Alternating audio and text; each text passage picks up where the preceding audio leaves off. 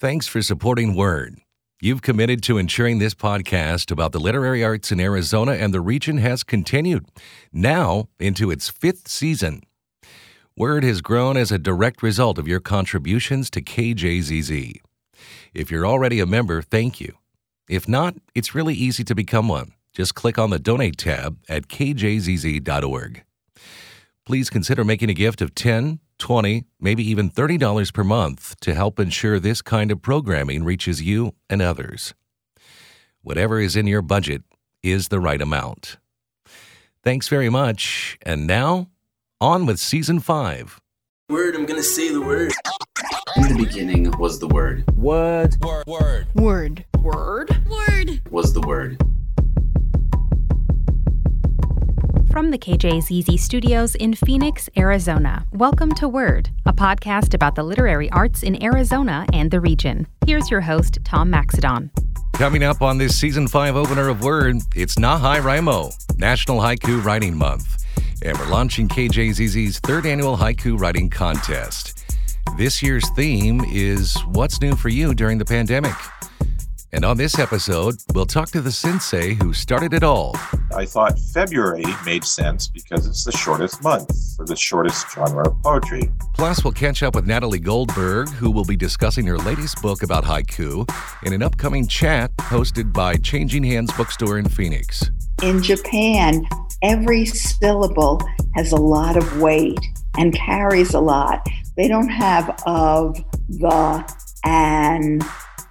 But first, D. Ellsworth Hogue is a Valley writer with many fiction tomes to his name and also two books of haiku. I really didn't get to doing much thinking about it until probably two years ago. Oh, is that right? What made you wait until just recently to get exposed to it? I was really kind of tied into rhyming poetry quite a bit, and I had gotten used to kind of longer lines and almost couplets. I gotten into that phase and I stayed there for quite a while. And just recently, uh, with, with being in a writing group where there were several other poets, I got my cage shake, shaken a little bit. Well, that's always helpful, I think, to expand your horizon. Is there something in particular that you like about haiku, maybe more than other forms, or is it just because it's something different and it's interesting to you? what I like about haiku is that it it really sharpens you up for for the other things you're writing. How so?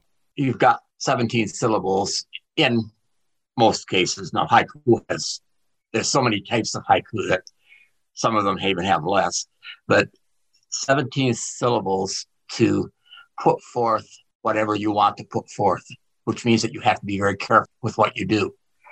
So you have to think of what they connote you have to be very careful with that. You have to be cognizant of how words sound. Some words sound harsh, some words sound mellow, and some words sound, what shall we say, almost melodramatic. You need to be able to think about how does this fit into what you're trying to say. Well, I want to go back to a couple things there. You mentioned connote, and by that, you're talking about connotation. Typically, when we're dealing with poetry, we often discuss denotation, that is the dictionary definition of a word, denotation, and then connotation. What other things does that word suggest? Uh, words obviously evolve. For instance, the word awful used to mean full of awe and not what we come to know it as today, uh, something terrible. But I also like what you were describing there with respect to reflecting on things. And because you often are searching and thinking for the right word, you hope to kind of get that across in your own writing. You want people to think about things, especially if there's a natural connection that is Mother Nature into the haiku, which a lot of people will say must be there. Uh, do you agree with that? No, I've written haiku that are truly sort of social statements. Mm-hmm. One that I remember was the picture of mother in a rocking chair knitting that is a very homey type thing, but it brings forth, or hopefully brings forth, very strong image of love and warmth and other things along that line. So uh, I have not stuck directly to the classical haiku things in, in every aspect. Well, and there are many people that say you don't have to. One reason being that, for instance, when we think of 575, you know, that's an English syllable count, but in Japanese, that would almost be two haiku. And we'll hear a little bit more about that later in the program. Do you happen to have a couple haiku that you'd like to read? Actually, I, I like these rhyming haikus, and so Okay. I've got a couple here. Okay, go for it. And uh, do you title your haiku or no? I do not. Okay. So we'll just call this haiku one. Okay. Crocus bloom in snow, dark dirt on the florist's skirt, barnyard cattle low. It's a very pastoral poem. It reminds me of growing up in the Midwest. Certainly, many farms, uh, snow, which I was used to and do not miss, frankly. okay, and how about a second one for us? Hummingbird darts by, warm breeze rustles aspen trees, warm scat draws a fly. I can see all of that happening. Another thing I often find in haiku that people write so visually, and it's just so masterful in such a short space that you can paint such a clear picture. Do you find that to be the case as well? Yeah, that's one of the reasons that I was drawn to haiku is, is that it takes this very specific, small area of life, a sort of a snapshot, almost a vignette, and it's just that one scene, and you're completely focused on what's happening in that moment. And therefore, you can sort of ignore all the other things. D. Ellsworth Hogue, I want to thank you so much for coming to Word and spending some time talking about haiku. You're welcome. You can find out more about D. Ellsworth Hogue on our website at word.kjzz.org. I'm Tom Maxedon, and you're listening to Word, a podcast about the literary arts in Arizona and the region. KJZZ Spot 127 Youth Media Center is a qualifying charitable tax organization, which means that your contribution is eligible for a dollar for dollar credit on your Arizona taxes. Visit taxcredit.spot127.org today and support our award winning students. You rely on KJZZ. I like to hear what's going on in the rest of the world to understand what's going on in my world. The governor argues students have already missed a lot of learning and schools should stay open with appropriate precautions. It's very important that the federal government partner not only with getting vaccines to the states, but with helping states administer the vaccine. You can trust KJZZ for the perfect mix of BBC, NPR, and KJZZ News. Welcome back to Word. I'm Tom Maxedon. As we celebrate National Haiku Writing Month, we're looking for you to be part of KJZZ's third annual haiku writing contest. We'll select a random winner who will receive a KJZZ prize pack. As we continue our season 5 opener, I caught up with Natalie Goldberg recently. She has an upcoming e talk with Changing Hands Bookstore in Phoenix. Her new book is called Three Simple Lines A Writer's Pilgrimage into the Heart and Homeland of Haiku. It's about haiku as a practice, as a way in the world, encouraging waking up to the most ordinary moments of human life. And I began a recent discussion by asking her what she means by that sentiment. Back in Japan in the 17th century, where it started, serious haiku, uh, there was a path, it was called the Way of Haiku, and people lived it with everything in them. You know, how they saw, how they felt. Basho went on these long pilgrimages for six months, wandering in the north of Japan, called The Journey to the Deep North, that many of us have read. And he would write prose and then haiku, prose and haiku, sort of going out away from distractions and letting haiku come to you. Your book that just came out is called Three Simple Lines, and you're going to be appearing at what I call an event, meaning an electronic event at Changing Hands Bookstore. And so I know a lot of folks who listen to this program will be interested to tune in to that one, and we will put a link on our website.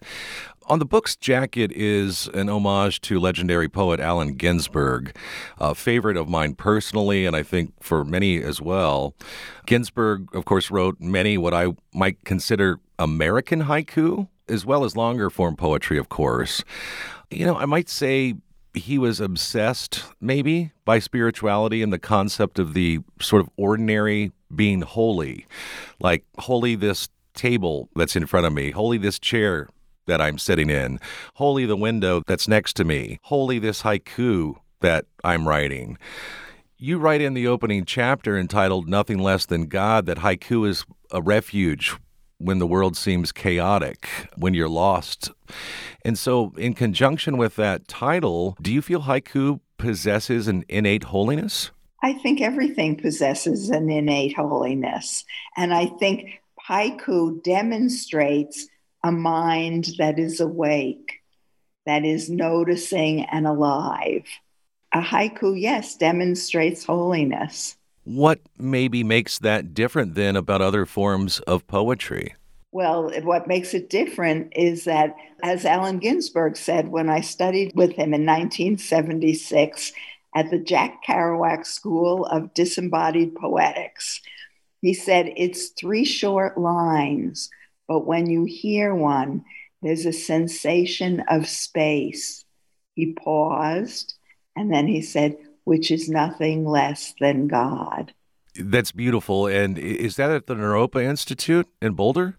Yes, okay. in Boulder, Colorado. Okay. Many years uh, I took a road trip with college roommates and we wound up there. This was in the 1990s. And I actually wrote a haiku based on my experience there. It was pretty chilly in Boulder. And my haiku was Hold up in Boulder, misty mountain tops rocking, cold up in Boulder. nice. It has a, a, sense of humor too. And I personally like haiku with a sense of humor. I know some folks say there's no place for that. Other folks say, you know, in terms of format, 575, we need to get that out of our mind. Others say, this is what I learned when I was a kid. What makes a quality haiku in your estimation? Is it confined to 575 in your no. view? No, it, well, what Allen Ginsberg taught me, and what I realized with this book, Three Simple Lines, is at the end of the book, I realized the whole book, though I only mention him at the beginning, uh, he's in the epilogue, it was an homage to Allen Ginsberg. And what he said then that really opened it for me is in Japan, every syllable has a lot of weight and carries a lot. They don't have of, the, and things like that. But if we count those syllables in English, it, we won't have a lot of space to express much. So he's, that's why he said just three short lines that have that experience and sensation of space, that the mind leaps. Right. And uh, that's one of the reasons that I personally love haiku. All poetry to me, in many ways, is kind of like a puzzle, but I feel like often, again, this is just my personal judgment. The haiku that are the most puzzling are sometimes the most interesting and sometimes my favorite. Of course, I just utilized some humor in the one that I quoted, but uh, how do you feel about that? Definitely. There's whole great books of haiku that are just on baseball and that are funny. You know, there's all kinds of haiku, and people don't limit yourself. There should be all kinds. And then there are some that I wrote about this that I contemplated frog jumps in old pond, plop I didn't get that for years. That's the most famous of right. Basho's haiku. And then, you know, people have made fun of it. Old poet jumps in, frog jumps out. You know, we it. People play around. You've got to to sort of grease the mind so it can roll and come at all different directions. Yeah, and that's one thing that I especially love about haiku or formulaic poetry to some extent is that interplay, getting to the the right word, you know, really trying to drill down because you don't have a lot of space to get it done. You mentioned Basho, for instance, and that particular haiku, and the English translation with the splash or the plop, that's like onomatopoeia. Do Japanese haiku writers have a sense of that term? Definitely. Of course, I don't speak Japanese, but I know that it's true. I've been to Japan several times. And in the book, I talk about those journeys. I go to their graves. I go to Buson's grave. I go to Basho's grave. But yes, onomatopoeia, all of those things, they're interested in language and where it can take you.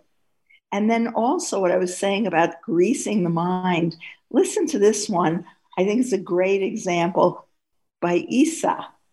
Sitting on her eggs, the chicken admires the peony. I mean, first of all, it's funny. It's everything we're talking about. And it's also not human based. You even have to get out of yourself. Sitting on her eggs, the chicken admires the peony. It's... And it also has an indication of season because as a peony, you know, it's summer. Right, and it's such a beautiful image for those of us who have lived in rural areas. Uh, dare I say, some neighborhoods in the Phoenix metro region, there are chickens. Well, that's wonderful. And Keep it rural. You get that interesting mix of rurality and metro together. One of the other voices of haiku that you talk about in your book pretty early on you discovered a well known woman haiku writer that we don't normally talk about, and I wonder if you could briefly. Yeah. Um, when Allen told us in 1976 the four great haiku masters, I sat there thinking, no women? And then I thought, don't worry, you'll find them because they had to be there. So I found a woman named Chiyo-ni only one book which went out of print, translated into English. And uh, she was right along there with the great haiku masters. And actually, one of my friends who's Japanese said, I realize, Natalie, we read her in high school, but no one ever mentioned that she was a woman. And she eventually, at 50, became a nun. So she would have a lot of ability to wander around. She didn't go into a monastery, but as a nun, she could go among men, she could wander, join haiku groups and write with them and do whatever she wanted. But she, like the men, had women haiku disciples where they would get together and write together and comment on haiku. It was a beautiful thing. We sort of have developed disciples here at KJZZ because this is the launch of our third annual haiku writing contest. And the idea actually came from another haiku poet, Michael Dylan Welch, who started it in Sammamish, Washington, many years ago. We'll be talking to him a little bit later, but his idea was February is the shortest month of the year. Haiku is the shortest form of poetry. And so he put out daily prompts and asked people to post their own haiku. You said that you prefer reading haiku almost more than writing it, but do you have a haiku or a couple of your own that you could read? I do. And these were actually as homage in the epilogue to Allen Ginsberg. Allen Ginsberg, far beyond 17 syllables. That's playful. I enjoy yeah, that. One. It is. And, and also very large. When I just read it, I felt him out there in some other dimension. And here's another one Spring wind blossomed you into another world. Oh, that's beautiful and quite apropos with what we've been experiencing here. It's not quite spring, obviously, right? But uh, here, very recently, we've had some heavy rainfall in the Phoenix metro region. I, oh, are you lucky? I'm not sure about you, but we needed it desperately. Holy, holy, holy. No, we need desperately some snow or rain, and we don't have very much. And to have rain in the desert, there's nothing like it. That's almost a haiku sentiment, it seems to me. Yeah, I should jot it down. well, you will have this to go back to, but Natalie Goldberg, I want to thank you so much for coming to Word during this National Haiku Writing Month and talking about your book, Three Simple Lines. Again, we will post some information about your Changing Hands event appearance, and that will be published on our own website. Natalie, thank you so much. Thank you. It was a pleasure. You can find out more about Natalie Goldberg. The information is on our website at word.kjzz.org. I'm Tom Maxedon, and you're listening to Word, a podcast about the literary arts in Arizona and the region. KJZZ's car donation program accepts all types of vehicles to support the programs you rely on. Whether it's a boat, car, truck, or RV, donating is easy and a great way to support your public radio station. Details at cars.kjzz.org. You have lots of interests, and KJZZ has lots of programs. Hi, you are on Wait, Wait, Don't Tell Me. Hi, Peter. Hey, who's this? Hey, I'm Alex and host of Reveal. This is Ira Glass of This American Life. If you're looking for the perfect mix of news and stories, then stay connected to KJZZ on 91.5 and KJZZ.org. Welcome back to Word. I'm Tom Maxedon. We're celebrating NaHaiWriMo, National Haiku Writing Month. And the man who started it is with us after two years. Longtime listeners will recall Michael Dylan Welch was our very first guest on Word back on February 19th, 2019. I began our discussion by asking what's changed for him during the pandemic. It's a change, of course, but um, I would say the the change manifests itself in two ways. I, I run the Redmond Association of Spoken Word and a monthly poetry reading series called Soul Food Poetry Night. And the association, also known as RASP, immediately switched to Zoom meetings. But I resisted it for the Soul Food Poetry Night for several months, and then finally bit the bullet, and we started having Zoom meetings. We had some of our regulars, but a lot of people for the Soul Food, we lost a lot of our regulars, and most of the audience, which was smaller for sure, came through friends of the readers. And it makes me worry that once we're able to go back to reading in person, we have to rebuild the audience. Um, right. And persuade them that it's okay and safe to come back. So that's a transition. I do know of one reading series uh, in the town of Everett, north of Seattle, that decided to have in person readings in a city park during the summer. And they knew where to gather, and everybody had to be 10 feet apart. And they just spoke really loudly and just took turns sort of sitting around in a giant sort of random randomized not circle but just people sitting on a lawn. And that's how they did it. And um, i think they ended up producing an anthology of the work that was shared which is uh, a nice record of what happened. And i've seen other anthologies of pandemic poems including right. Pandemic haiku. Well i think it's on top of people's minds you know, Michael, the reason we wanted to talk to you is, of course, you are the person who created NaHaiWriMo, National Haiku Writing Month. And we first caught up several years back when I was still on the island of Guam. And then uh, after I moved here three years ago, we launched our own haiku writing contest. You know, we are asking people what's new for you during the pandemic and asking them to put that into the form of haiku. Uh, most people have a concept of what a haiku is. I, I think it's often one of the very first forms that people learn how to write write, often in elementary school, to introduce children to the art of poetry. What made you develop NaHaiWriMo in the first place, and what is a haiku in your estimation?